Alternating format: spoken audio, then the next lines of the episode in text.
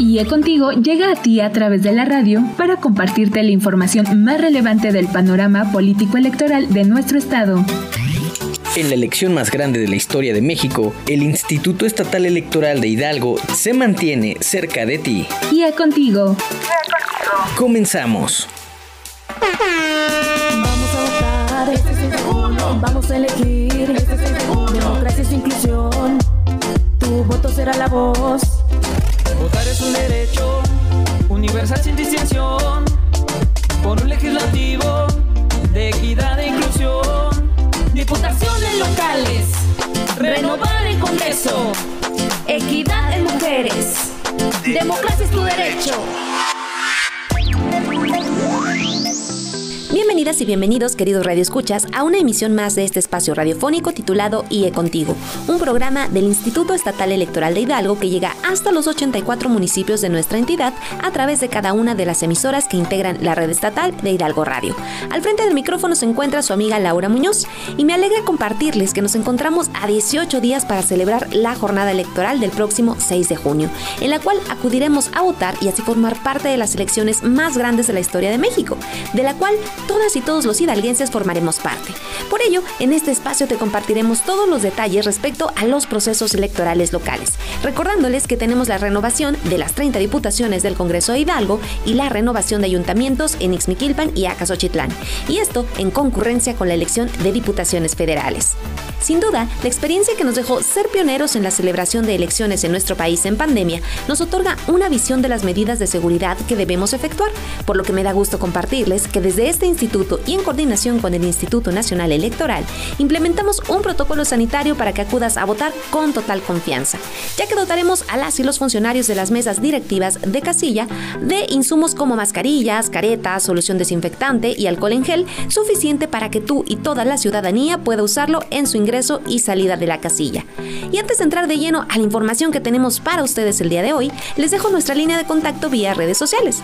En Facebook sigue nuestra fanpage Instituto Estatal Electoral de Hidalgo. En Twitter e Instagram síguenos a través de arroba IEE Hidalgo.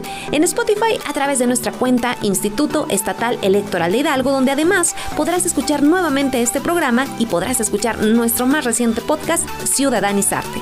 Finalmente, les invito a consultar el sitio eleccioneshidalgo2021.org, donde estamos constantemente subiendo información relacionada a los procesos electorales locales, noticias, videos, infografías, estadísticos, en fin. En eleccioneshidalgo2021.org encontrarán todo lo que necesitan saber sobre las elecciones del próximo domingo 6 de junio. Esto sigue contigo, comenzamos. Por una sociedad incluyente. Democracia en rumbo. Observadoras y observadores electorales, eje de certeza en las elecciones. Estamos convencidos que participar en el ejercicio de la observación electoral es una experiencia que deberíamos vivir todas y todos los mexicanos por lo menos una vez en la vida, sobre todo para que personalmente la ciudadanía podamos constatar la fiabilidad de las elecciones. Se trata de un derecho político regulado por el Instituto Nacional Electoral, el INE. Las y los observadores electorales son facultados por la ley para ser testigos, para verificar y documentar actos de preparación y desarrollo de las elecciones, desde la organización en los órganos electorales, así como la instalación de las mesas directivas de casilla, el escrutinio y cómputo de la votación y la respectiva clausura. También la lectura en voz alta de los resultados en los órganos desconcentrados y la fijación de resultados de la votación, por mencionar de manera generalizada alguna de las actividades más relevantes. En este proceso electoral, a través de un portal de registro que habilitó el INE, se recibieron, con corte al 15 de mayo, un total de 23.592 solicitudes individuales de ciudadanas y ciudadanos para realizar justamente la labor de la observación observación electoral. Desde luego, el Instituto Estatal Electoral de Hidalgo, el IE, hizo eco de esta convocatoria en el ámbito local. Las y los interesados que cumplan con los requisitos de la convocatoria serán capacitados y posteriormente acreditados oficialmente como observadoras y observadores electorales y podrán desarrollar su actividad en cualquier entidad sin importar el lugar de su residencia. Desde luego, tienen prohibido realizar proselitismo de cualquier tipo, tienen prohibido declarar el triunfo de partido político o candidatura alguna u obstaculizar la labor de las autoridades electorales. La figura del observador u observadora electoral en México fue creada en el año de 1993, justamente para su participación activa en las siguientes elecciones federales de 1994.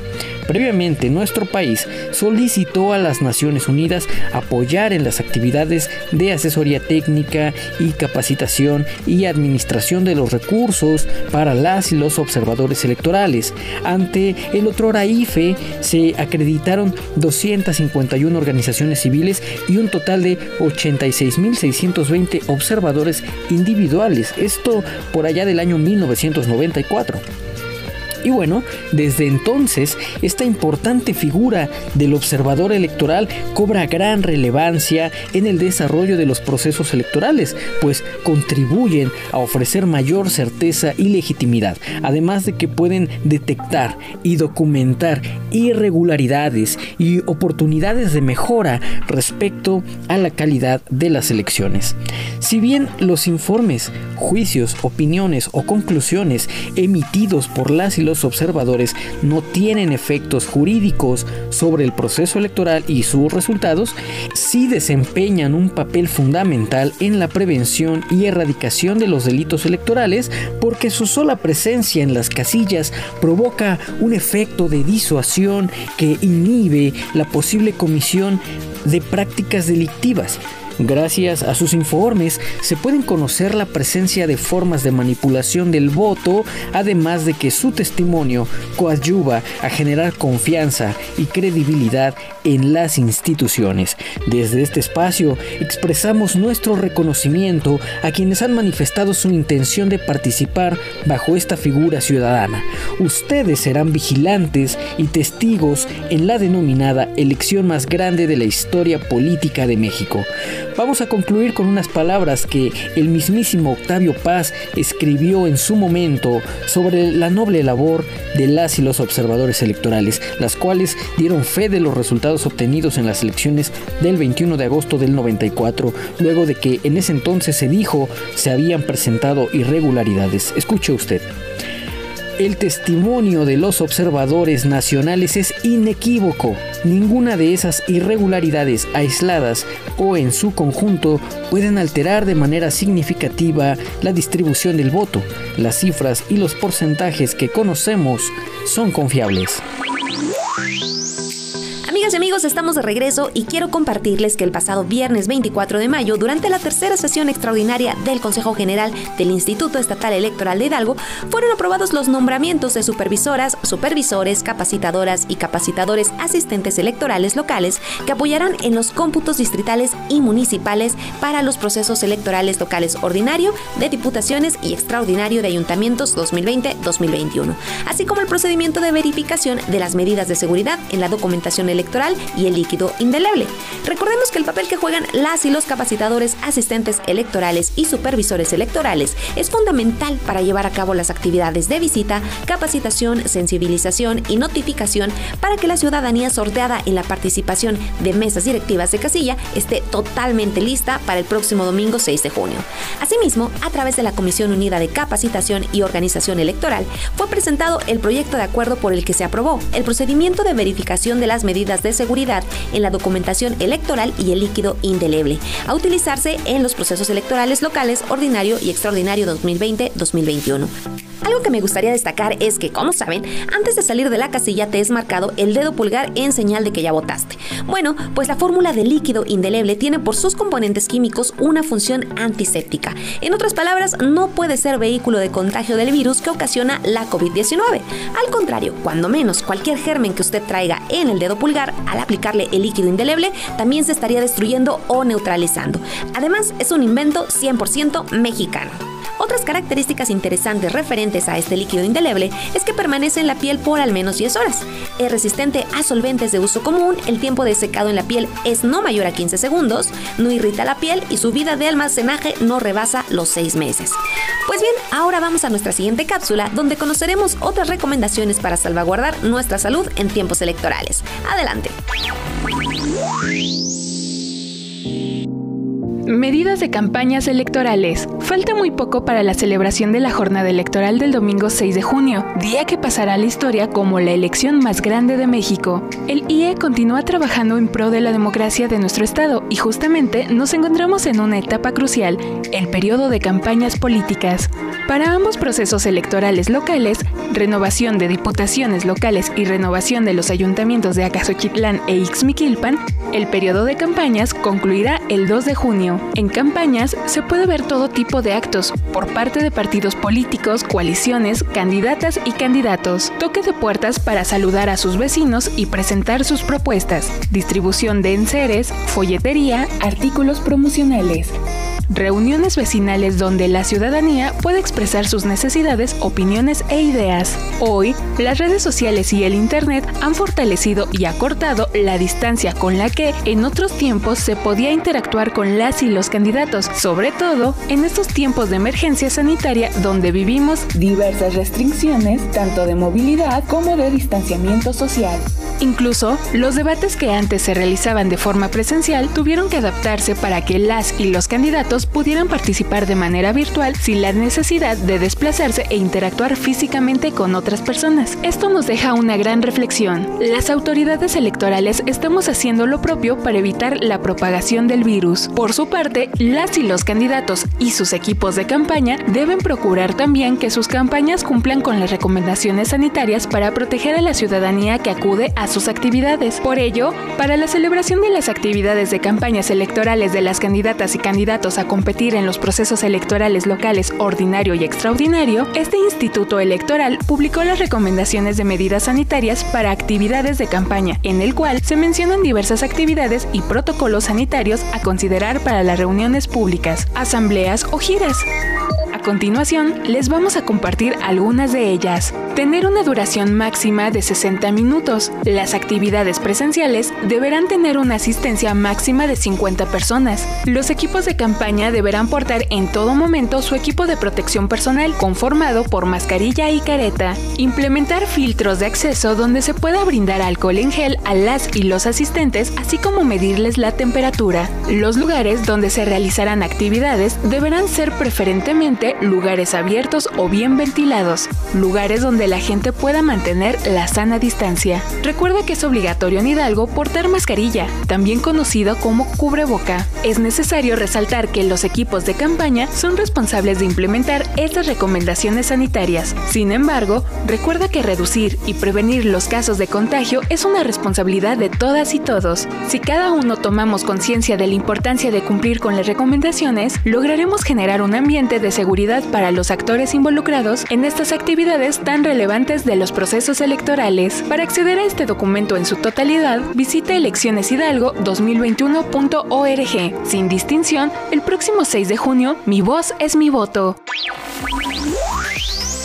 Ahora sí, ha llegado el momento de ir a una pausa, pero les recuerdo que para más información respecto a las actividades que el Instituto Estatal Electoral de Hidalgo realiza para la celebración de la jornada electoral del próximo 6 de junio, donde en Hidalgo renovaremos las 30 diputaciones de la 65 legislatura del Congreso del Estado, así como la renovación de los ayuntamientos en Acasochitlán e Ixmiquilpan, pueden consultar nuestra página eleccioneshidalgo2021.org. Esto sigue contigo, en un momento regresamos.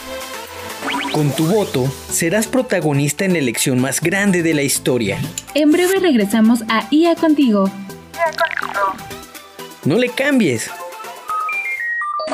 Tu participación y tu voto serán pieza clave el día de las elecciones.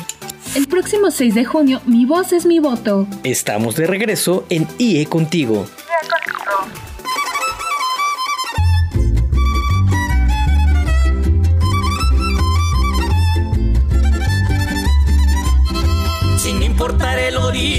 tu voz en la tribuna está presente. El voto es la voz del pueblo en unidad, algo incluyente.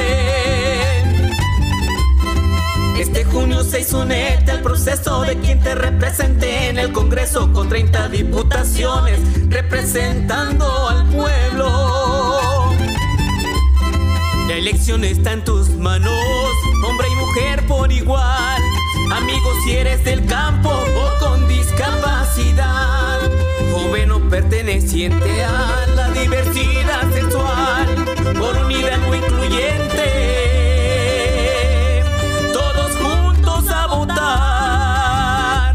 Tapavenilistle toki pamuma. Tlacatpuas igual y huicat Tlacatlasentipil masegua Guanica timococo Tetelpocalguan campa Tenochima huesalme Nace Hidalgo Molini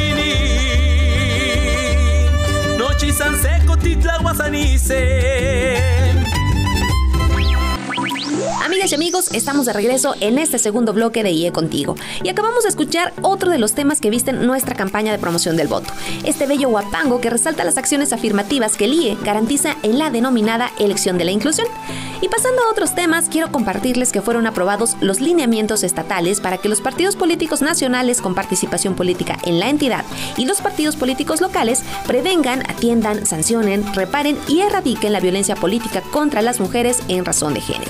Y déjenme platicarles que dicho acuerdo no constituye modificación legal fundamental alguna, toda vez que en el estado de Hidalgo la atención expresa de la violencia política contra las mujeres por razón de género como tipo punible en vía administrativa electoral es derecho vigente de modo que se orienta a precisar y dar seguridad acerca de elementos procedimentales para la atención de casos de violencia política contra las mujeres en razón de género por parte de los partidos políticos, esto de conformidad con la reciente reforma de leyes generales, por lo que no se trastocan elementos rectores que repercutan en la norma, ni se afecta la autonomía de la vida interna de cada partido político. Por eso, quiero aprovechar el espacio para resaltar que en los lineamientos, esta autoridad no solo se restringe a delimitar y dar bases que tomarán los partidos políticos en el tema, sino que también adopta la medida 3 de 3 contra la violencia, para que los partidos políticos tengan la obligación de recabar de las personas que aspiran a una candidatura un documento firmado bajo protesta de decir verdad y de buena fe que indique que no han sido condenadas o sancionadas mediante resolución firme por violencia familiar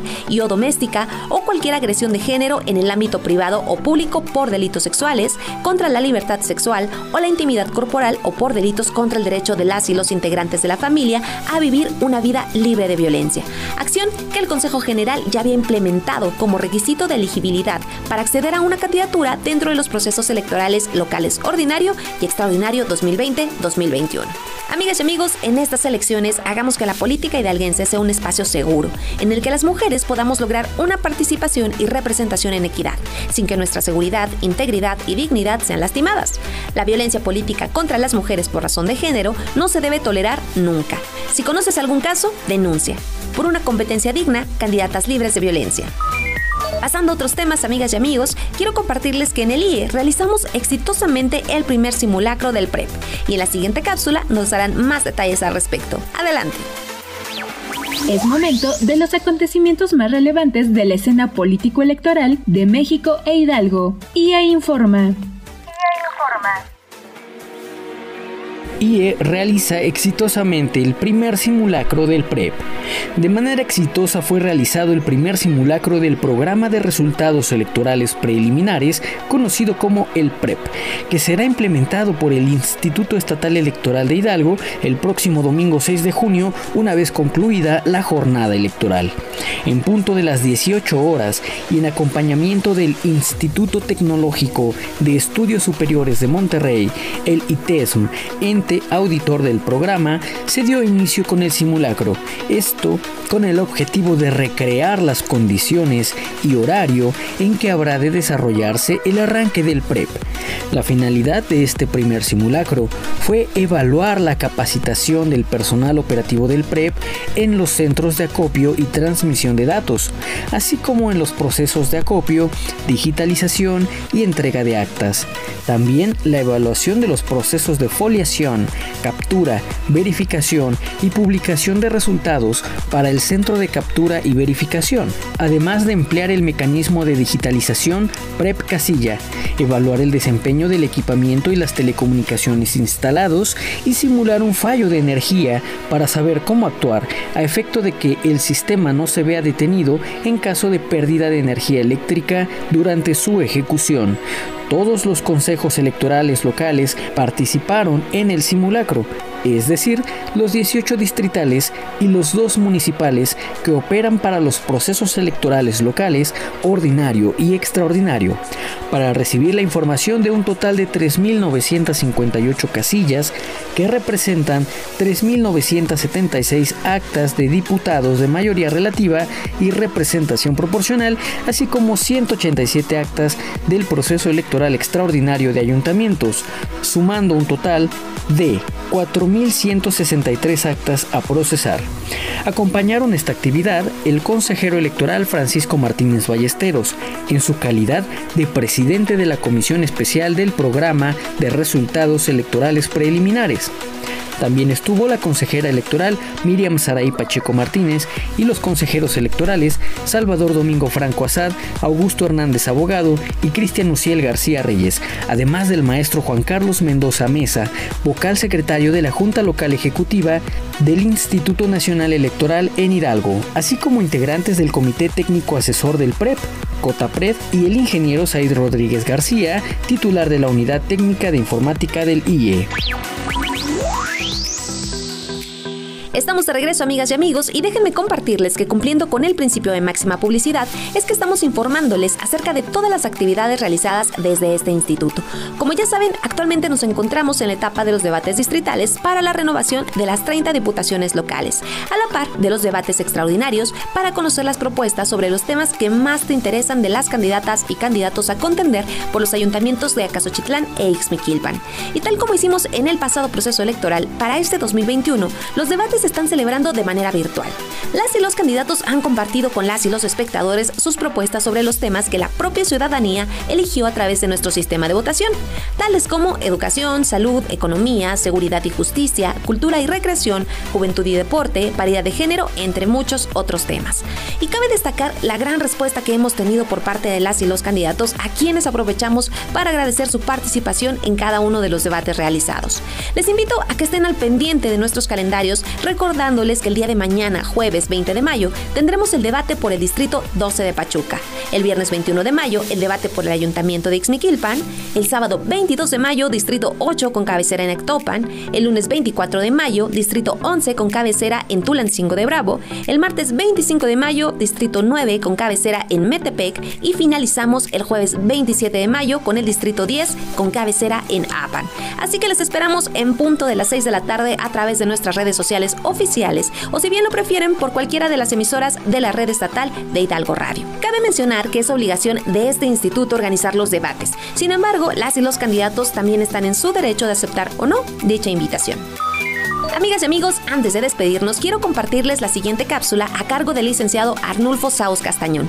Él es director ejecutivo de prerrogativas y partidos políticos de este instituto, quien nos hablará qué procede en caso de que algún candidato o candidata exceda el tope de gastos de campaña, o si existen multas para los partidos políticos que excedan estos topes, y cómo se realiza la distribución de financiamiento público para campañas entre hombres y mujeres. Así que, adelante.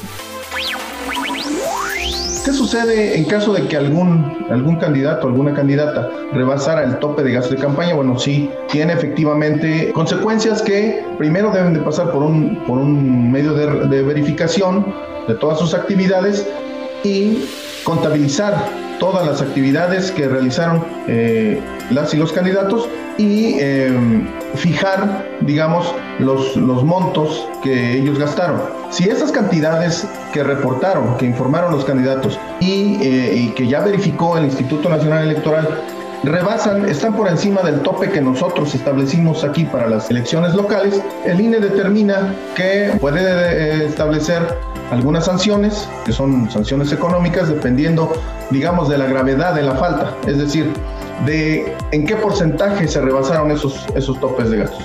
Si el porcentaje del rebase no es, no es muy alto, se determinan algunas sanciones, pero incluso si el, si el rebase de los topes de gastos de campaña fuera por encima del 5% de lo que se estableció, entonces en ese caso podría tener consecuencias incluso sobre la negativa del registro en caso de que, de que este, alguno de los candidatos, esto es en caso de las precampañas, si, si los rebases del tope de gastos fue en la etapa de precampañas, pudiera tener la consecuencia de que esa persona que rebasó el tope no pudiera ser registrada para, para participar en la campaña.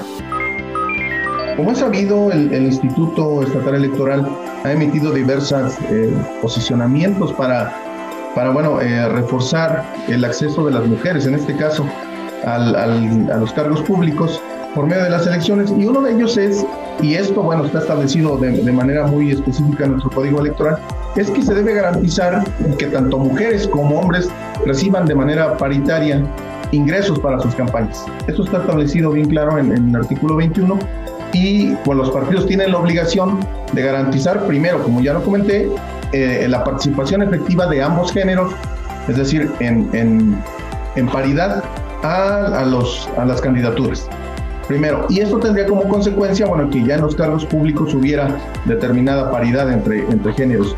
Pero esta situación de cómo se asigna eh, de manera directa el financiamiento al, a las y los candidatos es una pregunta recurrente que, nos hacen eh, directamente aquí eh, distintos candidatos porque eh, no está establecido, digamos, de manera muy concreta que el, cómo los partidos deben, deben hacerlo, es decir, qué cantidades deben otorgar directamente a sus candidaturas. Eso no, eso ellos lo deben determinar de manera interna cada, cada partido político pero deben garantizar que de todo el, ingreso que obtengan para utilizarlo en sus campañas, el 50% de ese, de ese ingreso, de ese recurso que ellos obtengan, lo deben de entregar a sus candidatas mujeres y el otro 50 garantizar que se entregue a sus candidatos hombres.